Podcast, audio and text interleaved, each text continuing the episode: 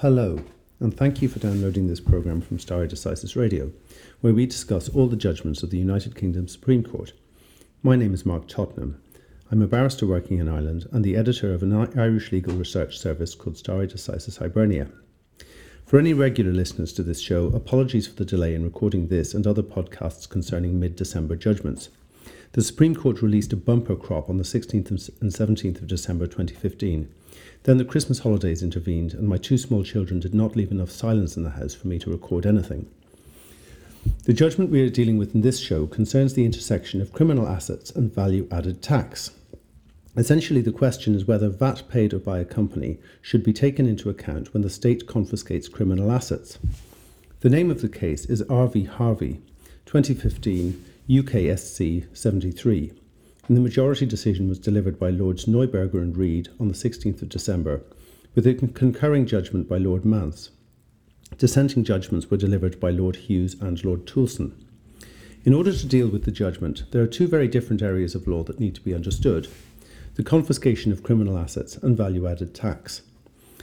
In recent years, many countries have brought in legislation that allows the state to seize assets that are believed to be the proceeds of crime.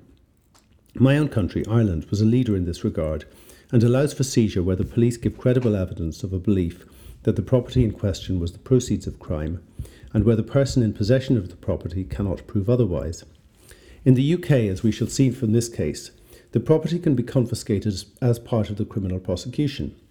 It is important to note that many criminal enterprises have a lawful face, and this is how the charge to tax becomes relevant. Whether laundering money or using a lawful front organisation, many criminal asset organisations pay tax as if they were law abiding citizens, including VAT. For those who aren't familiar with how it operates, value added tax, or VAT, is a cunning method used by states to treat businesses as unpaid tax collectors. As any VAT registered person knows, and I am one myself, Every invoice has to include an extra tax charge that must be collected by the business and then paid to the state at the end of the relevant tax period. If you are organised, you should set this money aside in a separate account so that it does not become part of your cash flow. Some businesses don't do this, or in times of economic difficulty, they raid their VAT money, and this can have very serious consequences.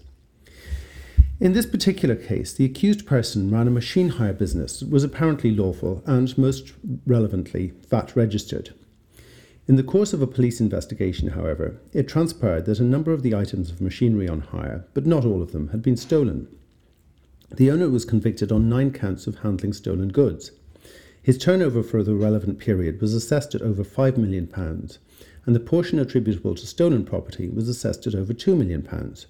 However, this included the VAT money that had been collected by the offender and paid to the government as VAT. The only issue on appeal was whether the VAT element should have been disregarded when assessing turnover.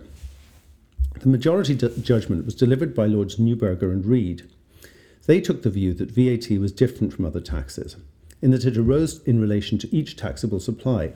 For the state to take VAT into account when assessing turnover would amount to a sort of double recovery, and this was not the practice when, for example, excise was assessed in relation to smuggled goods. They concluded that the VAT had not been obtained by the criminal enterprise, to use the words of the legislation, and that it would be disproportionate to include it when assessing turnover for the purposes of confiscation order. In this case, however, I find the dissenting judgments to be more illuminating. In his dissenting judgment, Lord Hughes noted that tax was paid by many criminal enterprises. As he said, open quotation, the burglar or thief will rarely pay income tax or fall liable to other taxes in connection with, with his crime. But many of the most serious acquisitive criminals will.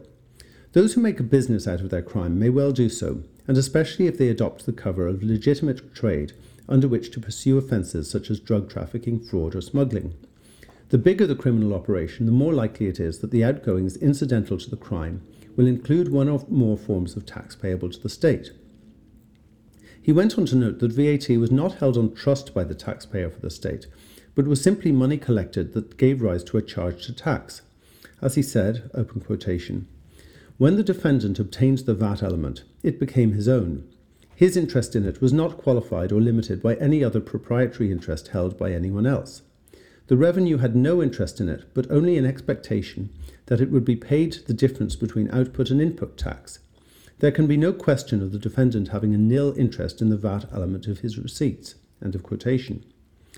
Lord Toulson was similarly dismissive in his uh, dissenting judgment. He noted that the criminal confiscation scheme was based on turnover, not profit. If VAT were to be disregarded, he suggested, why not employees' wages or rent on commercial premises? The taxpayer was not a mere temporary custodian of the VAT element collected and paid. He said, It is a core feature of the scheme of post conviction confiscation of the legislation that the scheme strikes at the gross value of money or other property obtained as a result of or in connection with the relevant criminal conduct. End of quotation. He went on to say, open quotation, the primary aim of the present legislation is to provide a practicable means of taking away from criminals their proceeds of crime. A secondary aim is to deter others. These are legitimate aims. The mere fact that enforcement of the order will, in many cases, leave the criminal worse off than if he had never committed an offence does not of itself mean that the measure is disproportionate. End of quotation.